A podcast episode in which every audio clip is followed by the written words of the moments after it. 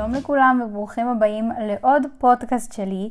אני יודעת שלא הייתי כאן די הרבה זמן ושקצת קשה לי לשמור על אה, תדירות בהעלאת הפודקאסטים, אבל זה בגלל שאני בכיתה י"א ותכף אני מסיימת ויהיה לי זמן, אבל בינתיים זה הולך להיות הפרק השלישי שלנו. זה פרק שידעתי שאני אעשה והאמת שגם היה ביקוש אליו, כי אני חושבת שמי שמכיר אותי יודע ש... שאני כזאת ושיש לי מה לומר על uh, פרפקציוניזם ובעצם על uh, מה זה להיות פרפקציוניסט, איך מתמודדים עם זה, האם זה רע, האם זה טוב וכל הדברים uh, שקשורים בנושא וזה באמת איזשהו תהליך שאני רוצה לעבור יחד איתכם. באתי להגיד אני לא מושלמת בזה ואז זה בעצם סותר את כל מה שאני רוצה להגיד בפרק, אבל אני באמת לא יכולה לבוא ולהגיד לכם איך להתנהג או איך להתגבר על הפרפקציוניזם כשאני בעצמי לא יודעת, אבל יש כמה דברים שכן עוזרים לי, אה, ואני פשוט, האמת רוצה לספר לכם את נקודת המבט שלי על כל, ה, על כל הנושא הזה, ואולי לשמוע גם קצת מכם מה אתם עושים, מי שלא יודע על הנושא, מי שלא מזדהה עם זה, אולי זה יעניין אותו לשמוע, ומי שכן מזדהה עם זה, אז אה, אולי זה ירגיש לו יותר נחמד שהוא לא לבד. כי קשה לחיות ככה, קשה, אה, אבל לפני הכל בואו נתחיל ו... ובעצם נדבר על מה זה פרפקציוניזם ומה זה להיות פרפקציוניסט וממה זה נובע, כי זה מאוד מאוד מעניין אותי. אני לא יודעת על זה מספיק, ובגלל זה זה מוזר לי לדבר על זה, מבחינה כזה, אתם יודעים, פסיכולוגית. אבל אתם יודעים שזו לא הפואנטה של הפודקאסט, ואם באמת תרצו לקרוא ולדעת עוד פרטים, אני משאירה לכם למטה קישור לאתר שמצאתי, שבאמת יש בו מידע מאוד מאוד מפורט על פרפקציוניזם. Uh, וזה מאוד מאוד מעניין. אבל כן הייתי רוצה להקריא לכם בעצם מה זה פרפקציוניזם, ההגדרה הכי, בוא נגיד, יבשה של העניין. אז בעצם פרפקציוניזם היא נטייה אישיותית להציב לעצמנו סטנדרטים בלתי אפשריים, או להאמין שאנחנו חייבים לעמוד בציפיות הגבוהות של אחרים כלפינו ואף להתעלות עליהן. יש המבחינים בין פרפקציוניזם סטגלטני לפרפקציוניזם לא סטגלטני. מה זה אומר? זה בעצם שהפרפקציוניזם הסטגלטני הוא זה שמעודד הישגיות ולא, אין בו בעיות יותר מדי. הפרפקציוניזם הבעייתי יותר זה זה שגורם לנו לדחות דברים, זה שמוביל לדימוי עצמי נמוך ובמקרים קיצוניים באמת מוביל להפרעות נפשיות, אה, שזה בעצם דיכאון, הפרעה, טורדנית כפייתית, שזה ה-OCD, לא כפי שכולנו מכנים, שזה ה-OCD הזה של דברים שלא נראים לנו מושלם בעין, אלא באמת אה, איזושהי הפרעה כפייתית שהיא מאוד מאוד לא פשוטה. והפרעות אכילה, שזה גם איזושהי השפעה של הפרפקציוניזם.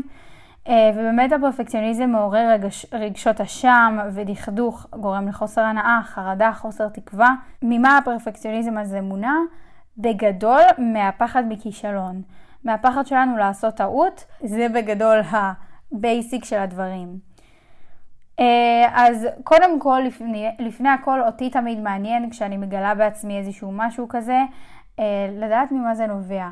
אז כמו כל דבר בערך שלנו, אה, הכל זה גם גנטי וגם אה, עניין שמושפע מהסביבה. אז אנשים פרפקציוניסטים או אנשים נטיות פרפקציוניסטיות, בוא נגיד ככה, זה איזשהו משהו גנטי שעובר במשפחה, שנולדים איתו, אבל מעבר לזה, זה משהו שמאוד מאוד מושפע מהסביבה. זאת אומרת, אם יש לנו הורים שמאוד ביקורתיים ומאוד מצפים לאיזשהו משהו מסוים מאיתנו, זה אומר שכנראה שאנחנו נגדל להיות פרפקציוניסטים, להיות אנשים מרצים. אה, זו ככה דוגמה לאיך שאנחנו מושפעים מהסביבה. אני רק רוצה לציין שבאמת הפרפקציוניזם זה דבר שמתבטא אצל כל אחד אחרת, ולכל אחד יש את זה במינון שונה. אצל כל אחד יראו את זה בהיבטים שונים, כאילו, ברור שיש כאלה שיותר פרפקציוניסטים אולי בעניין הלימודי, ויש כאלה שיותר פרפקציוניסטים אה, בעניין של דימוי עצמי, ו... זה פשוט מתבטא אצל כל אחד אחרת, בגלל זה גם יש כל כך הרבה הפרעות שונות שנובעות מזה, ובאמת אי אפשר להשוות את זה. אה, אבל עם זאת, אני חושבת שלכולנו קצת קשה לחיות עם זה. אז בשביל להכניס אתכם קצת למוח הפרפקציוניסטי, אני אקריא לכם קטע שכתבתי, על איך זה מרגיש ועל איך זה להיות כזה, כי זה לא... יש לזה צדדים חיוביים, אבל זה לא פשוט בכלל. מוח של פרפקציוניסט הוא מעט מזוכיסט. מורכב משני חלקים, המייצגים שני צדדים. האחד, מאוזן ומתחשב. השני, חסר הלב. ואתה בתור אדם בוגר, מתמודד עם המצב המאתגר. עמידה בדרישות של שניים, אחד רוצה פחות, השני כפליים. והם רבים שם בפנים, מנסים להגיע לניצחונות. כמו שני ילדים קטנים, מפחדים מכישלונות. אך הקרב אבוד, זאת הם לא מבינים. ממשיכים ללכת לאיבוד, מתווכחים, צועקים, נשברים לחלקים, עד שאחד מתעייף, ונרדם ראשון, למרות הפחד להיות כישלון. כאילו אני בן אדם אחד, אבל בפנים יש לי שני אנשים שכל הזמן מתווכחים, כמו שבסרטים רואים מלאך ושטן, ממש ככה, יש את הצד הנורמלי, השפוי הזה, ש... שמדבר מאוד ב... בהיגיון, והצד השני שמצפה לאיזשהו סטנדרט מטורף כזה, והם כל הזמן רבים. ויש פעמים שבאמת אחד מנצח, ויש פעמים שזה באמת הצד ההגיוני, ויש פעמים שזה הצד הלא הגיוני, וזה באמת מרגיש שכאילו כל פעם שיש מנצח זה בגלל שהצד השני פשוט התעייף כבר מלהוכיח את עצמו. אז אני ניסיתי להוציא את מה שאני מרגישה בקטע הזה. אז באמת אני זוכרת את זה, אני זוכרת את עצמי פרפקציוניסטית מאז ומתמיד. עוד אה, כשהייתי בכיתה א' ולא יכולתי ללכת הביתה כשיש לי שיעורי בית, אז הייתי יושבת ועושה אותם בהפסקה. ועד היום אני מאוד מאוד קשה עם עצמי, וזה משפיע עליי מאוד.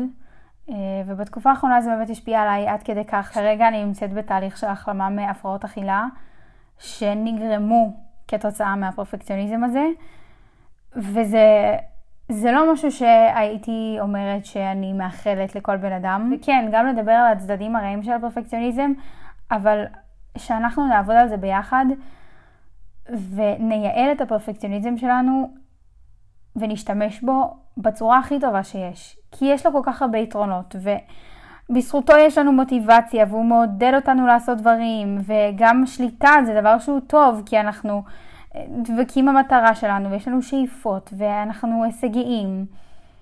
אבל מצד שני, וכל הזמן יש את הצד השני הזה, הוא פוגע, הוא באמת פוגע, וגורם לביקורת עצמית, והלקאה עצמית, ורגשות אשם, ואיזושהי שליטה ש- שאי אפשר לשחרר ממנה. ואני יודעת שהרבה יכולים להזדהות איתי, אז בגלל זה אני גם עושה את הפרק הזה. שתדעו שאתם לא לבד ושנעשה את התהליך הזה ביחד. ודבר אחד שאני אציין שהוא מאוד מאוד חשוב, זה זה שגם התהליך הזה שאנחנו עוברים בשביל להתמודד עם הפרפקציוניזם, זה לא תהליך שיסתיים מתישהו, וגם הוא לא יגיע לשלמות, תרתי משמע. מה שמוזר, אני חייבת להגיד, שכשהתחלתי לחשוב מאיפה לי יש את הפרפקציוניזם, אז לא, לא כל כך ברור, כי אני גדלתי וגדלה בסביבה מאוד תומכת. אם זה מהחברות שלי המדהימות, ואם זה מהמשפחה המדהימה שלי, תמיד אמרו לי שאני טובה, ותמיד, אם לא הייתי מצליחה משהו, תמיד היו מעודדים אותי, ותומכים בי, וכולם אוהבים וקשובים, ואף פעם לא, היה, אף פעם לא הייתה איזושהי ציפייה, אה, או ציפייה מטורפת, בוא נגיד ככה. ואיכשהו תמיד, תמיד, תמיד, זו שבסוף מלכה את עצמה, וזו שבסוף הכי רעה על עצמה, וזו שמציבה לעצמה סטנדרטים מטורפים, זו אני ולא הסביבה.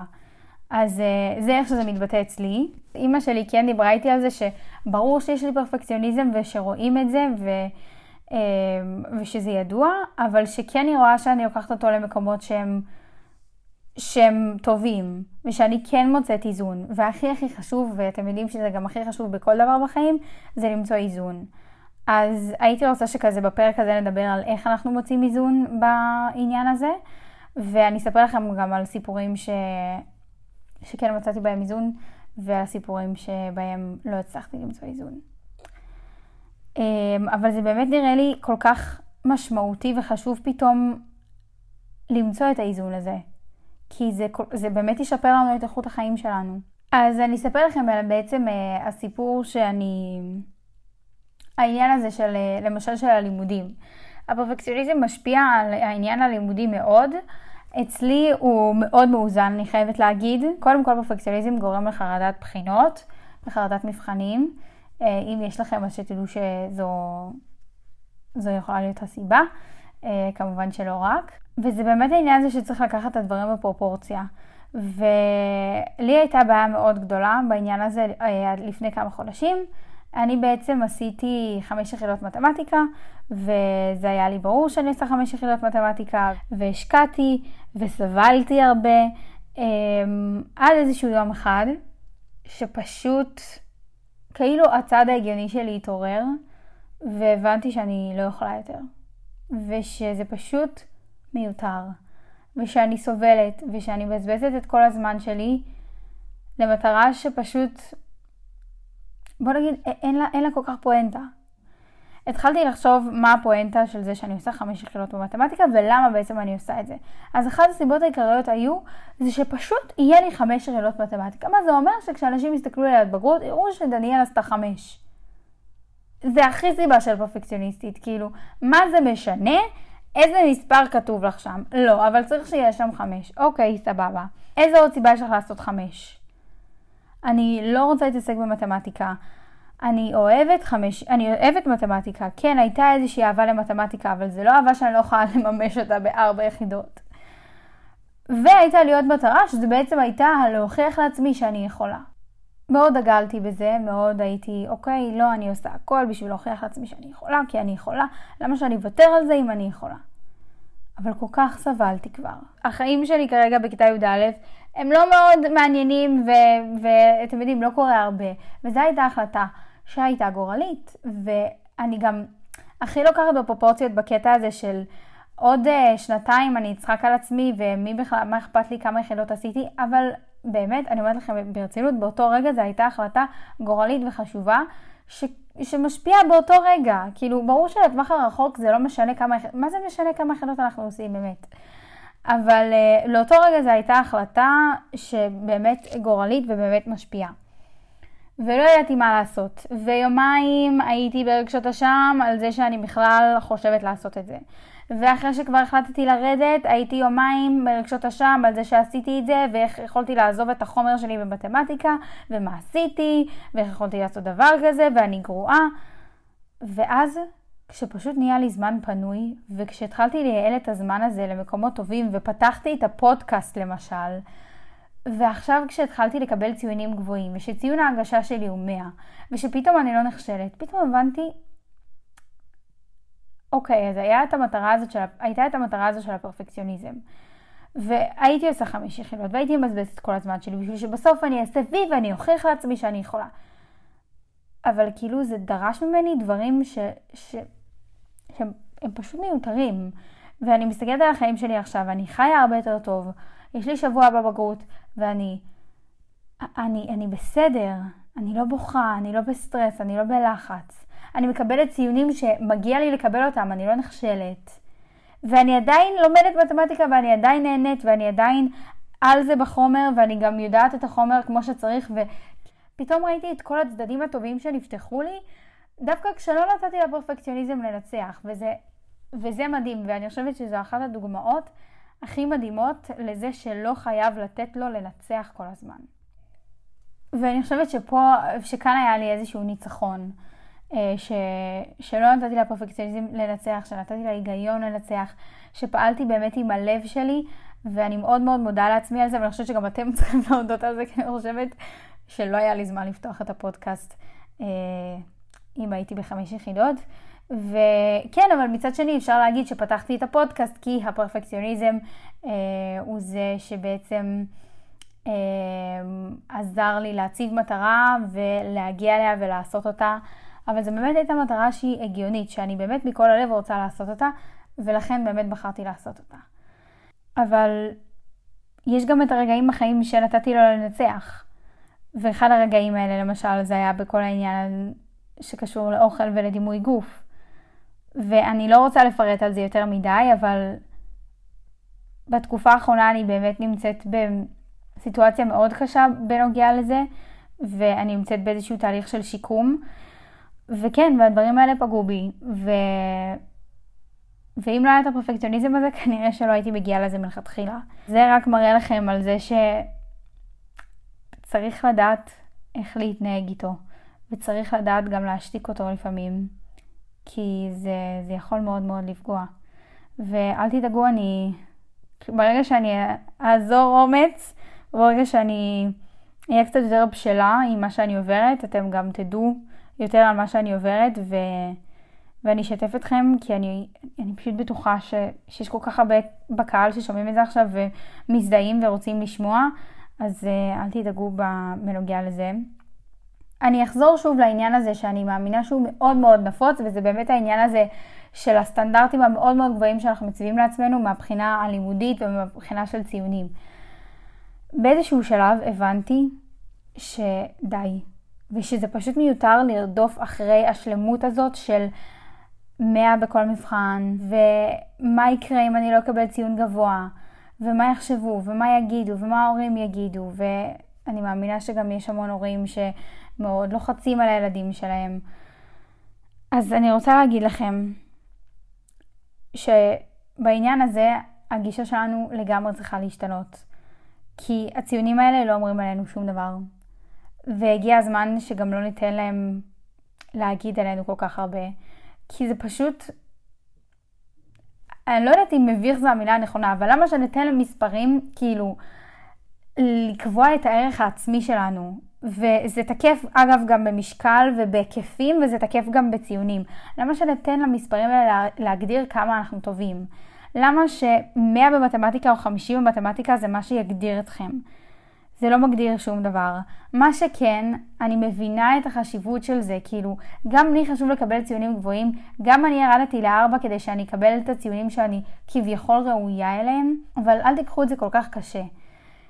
אני כן חושבת שמה שאתם צריכים להתמקד בו זה התהליך. ואם אתם יודעים שלמדתם, ואתם יודעים שנתתם את כל כולכם, שהשקעתם במבחן, שהשקעתם בלמידה, שעשיתם הכל, ובכל זאת פיקששתם, אבל כן עשיתם הכל, עדיין תהיו גאים בעצמכם על זה שעשיתם הכל. מה זה משנה הציון הזה? אתם אף פעם לא יודעים מה היה באותו רגע במבחן, ואיזה בלקאוט היה לכם, והייתם בלחץ, ומשהו בחוץ עשה רעש, וזה הוציא אתכם מריכוז. וכאילו, השעה הזאת במבחן לא אומרת מי אתם. פשוט אל תעשו את זה לעצמכם, תהיו טובים לעצמכם. ותשקיעו ותלמדו ותעשו את הכי טוב שלכם ותפרגנו לעצמכם אם אתם מקבלים ציונים טובים. אבל בסופו של דבר זה רק ציונים. ולא לתת לזה לשרת אותנו יותר מדי. פשוט רציתי להתעכב על זה כי אני יודעת שזה, אה, שאתם מדברים על זה ו, ו, ושזה זה, זה מפריע לכם כל העניין הזה של הציונים. טוב, אז אספתי כל מיני דברים שרציתי ככה לדבר עליהם בשביל לנצל את הפרפקציוניזם הזה לטובה. בעצם איך כאילו אנחנו מייעלים אותו למקום טוב. אז קודם כל, תזכורת יומית, זה אפילו חרוז, אני אנושית, או אני אנושי. אני חושבת שזה משהו שמאוד מאוד עוזר לי כל הזמן להיזכר בזה. אני אנושית. הגוף שלי הוא לא מה שהיה אתמול, אני לא יכולה לצפות ממנו לעשות את מה שהוא עשה לפני כמה ימים. אם אני עייפה, אני לא חייבת לעמוד כל הזמן בסטנדרט שאני מציבה לעצמי. אולי היום אין לי כוח, אולי היום לא בא לי, אולי היום המצב רוח שלי זה לא אותו מצב רוח שהייתי בו אתמול. אני, אני לא רובוט, אני לא יכולה לעבוד כל הזמן בלי הפסקה, ואני לא יכולה לצפות מעצמי להוציא ציונים שהוצאתי לפני... כאילו, אנחנו פשוט בן אדם. יש לנו רגשות ותחושות וימים פחות טובים, ו- ומותר לנו כאילו לא להיות על זה כל הזמן. הלקאה עצמית לא מקדמת אותי לשום מקום. אני פשוט, את כל הדברים שאני הולכת uh, לדבר עליהם עכשיו, אני מזכירה לעצמי ואני מקריאה לעצמי. אנחנו חיים עם עצמנו, וזה ממש לא נעים להיות רע לעצמך כל הזמן. זה לא, אני לא חושבת שזה מקדם אותנו לאנשהו. שתדעו שמותר לנו לנוח ולבכות ולצרוח ולהתפרץ ולהתפוצץ ולאבד שליטה ולכעוס ולכאוב ולהיכשל וליפול ותמיד אפשר כאילו לקום. ו, ו, ו, ודיברתי איתכם כבר על זה שקלישאות הן נכונות, כאילו תמיד אפשר לקום, תמיד אם נכשלנו מבחינתנו, שהיה לנו רגע פחות טוב, זה לא אומר שבפעם הבאה שנעשה את זה, זה יהיה גרוע באותה מידה. גם אם קצת נשתפר זה, זה מדהים, זה, עשינו דרך. הדרך הזאת לא יכולה להיות כאילו כל הזמן עלייה, עלייה, עלייה, עלייה. לא, לא נכשלת, לא נכשלת בחיים, לא נכשלת בחיים. כאילו כל היום אני מנצחת, מצליחה. אנחנו יודעים שזה לא עובד ככה, אז למה אנחנו מצפים מעצמנו להיות ככה כל הזמן? ללמוד להקשיב לגוף שלנו, זה באמת אחד הדברים הכי חשובים שאנחנו יכולים לעשות לעצמנו, וזה גם, אני חושבת שדיברתי עליו בפודקאסט הראשון. סתם, נגיד הצבתם לעצמכם מטרה לעשות ספורט כל יום, אבל היה איזשהו יום שבאמת כאב הגוף וכבר לא יכולנו, ומה נעשה? לא נעשה אימון. ואחר כך לא צריך לכעוס על עצמנו, צריך להגיד, אוקיי, הקשבתי רגע לגוף שלי, הוא לא, לא יכל לעשות היום אימון, זה לא הופך אותי לבן אדם גרוע, זה הופך אותי לבן אדם שמודע לגוף שלו. זה משהו שממש הייתי רוצה להזכיר גם לי וגם לפרפקציוניסטים בקהל. אל תשכחו לתת לעצמכם קרדיט על הישגים והצלחות שעשיתם, כי יש לי נטייה, אני חייבת להגיד, אמ, אני מאוד משתדלת שלא לתת לזה יד וכן לתת לעצמי קרדיט, אבל כן יש לי נטייה של כאילו לשכוח את הדברים הטובים שעשיתי ואת הדברים הטובים שהצלחתי בהם. כאילו אם אני גרועה במשהו אז פתאום אני גרועה בכל דבר שעשיתי בחיים. אל תשכחו לתת לעצמכם קרדיט על כל, על כל דבר הכי קטן ש, שנראה לכם. אה, היי, זה תזכורת לי ותזכורת לכם. להפסיק עם ההשוואה המיותרת הזו לאנשים אחרים, כי אנחנו שונים, וכל אחד חזק ובולט בדברים אחרים, וגם כל אחד חלש בדברים אחרים, ואני לא יכולה לצפות מעצמי להיות טובה כמו שמישהו אחר טוב במה שהוא טוב בו, כי אולי אני פחות טובה בזה, אבל אני טובה בדברים אחרים. הדבר הכי הכי חשוב שאנחנו צריכים בתור פרפקציוניסטים להתאמץ, זה לדעת במה להשקיע את הפרפקציוניזם שלנו. זו תכונה באמת שהיא טובה, שמקדמת אותנו. ואנחנו גם אוהבים להציב לעצמנו מטרות, נכון? אז בואו נציב לעצמנו מטרה. להשקיע את הפרפקציוניזם בדברים טובים ונכונים. לא בלהציב לעצמנו סטנדרטים מטורפים, לא בהלקאה עצמית, לא בשום דבר כזה שיגרום לנו בסופו של דבר לרע ולפגיעה בגוף שלנו. אנחנו יכולים להשקיע בו לדברים טובים. אני השקעתי בו, הנה, בשביל לפתוח את הפודקאסט הזה. הנה מטרה מדהימה ומהממת שנתתי לה יד. אבל לא לתת יד לדברים שלא מקדמים אותנו בסופו של דבר לשום מקום. ואני באמת אומרת את כל הדברים האלה, ואני יודעת שיש לי נטייה להישמע מאוד כזה, הנה טיפים, קחו תיישמו וכזה תעשו ככה, אבל אני מקריאה את הדברים האלה בשביל דניאל, שתשמע את זה בעריכה, ובשבילכם, בתקווה שיום אחד אנחנו כן נצליח להגיע לאיזשהו איזון, אפילו טיפה להשתפר, ו... ובעיקר לשחרר. מלא סימני קריאה, מרקר וקו מתחת למילה הזו. לשחרר. ו, ובאמת לנצל את התכונה הזו, שהיא יכולה להיות מדהימה. ואני באמת מקווה שאיכשהו עזרתי, אפילו בזה ש, שרק דיברתי על זה, על, על, ה, על ההרגשה, על איך זה מרגיש, על, על הסטנדרטים הגבוהים שמאוד משפיעים עלינו ביום-יום. אה, כי אנחנו באמת צריכים להבין שאני זה מספיק. אני לא יכולה פשוט להגיע למצב, ואני גם לא אגיע ליום כזה בחיים, שבו אני פשוט אהיה שלמה ואגיד, אה, כן, זהו, סיימתי לעבוד על עצמי, אין, פה, אין פה עבודה יותר.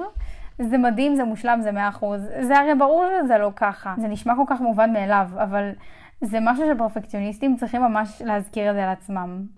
כאילו, אנחנו לא תוצר סופי ואנחנו בחיים לא נהיה, ואנחנו בחיים לא נגיע לשלמות. אמ, וזה באמת אה, נושא מאוד מאוד רחב. ואני עוד אשתדל לדבר איתכם באמת על, ה, על, על מה שזה גרם לי, אה, וזה באמת, באמת פרפקציוניזם מפריע לנו בתפקוד היומיומי. ואם אתם מרגישים שאתם צריכים ללכת לטיפול ושאתם מרגישים שאתם לא יכולים להתמודד עם זה, אז אל תוותרו על זה, תעשו את זה.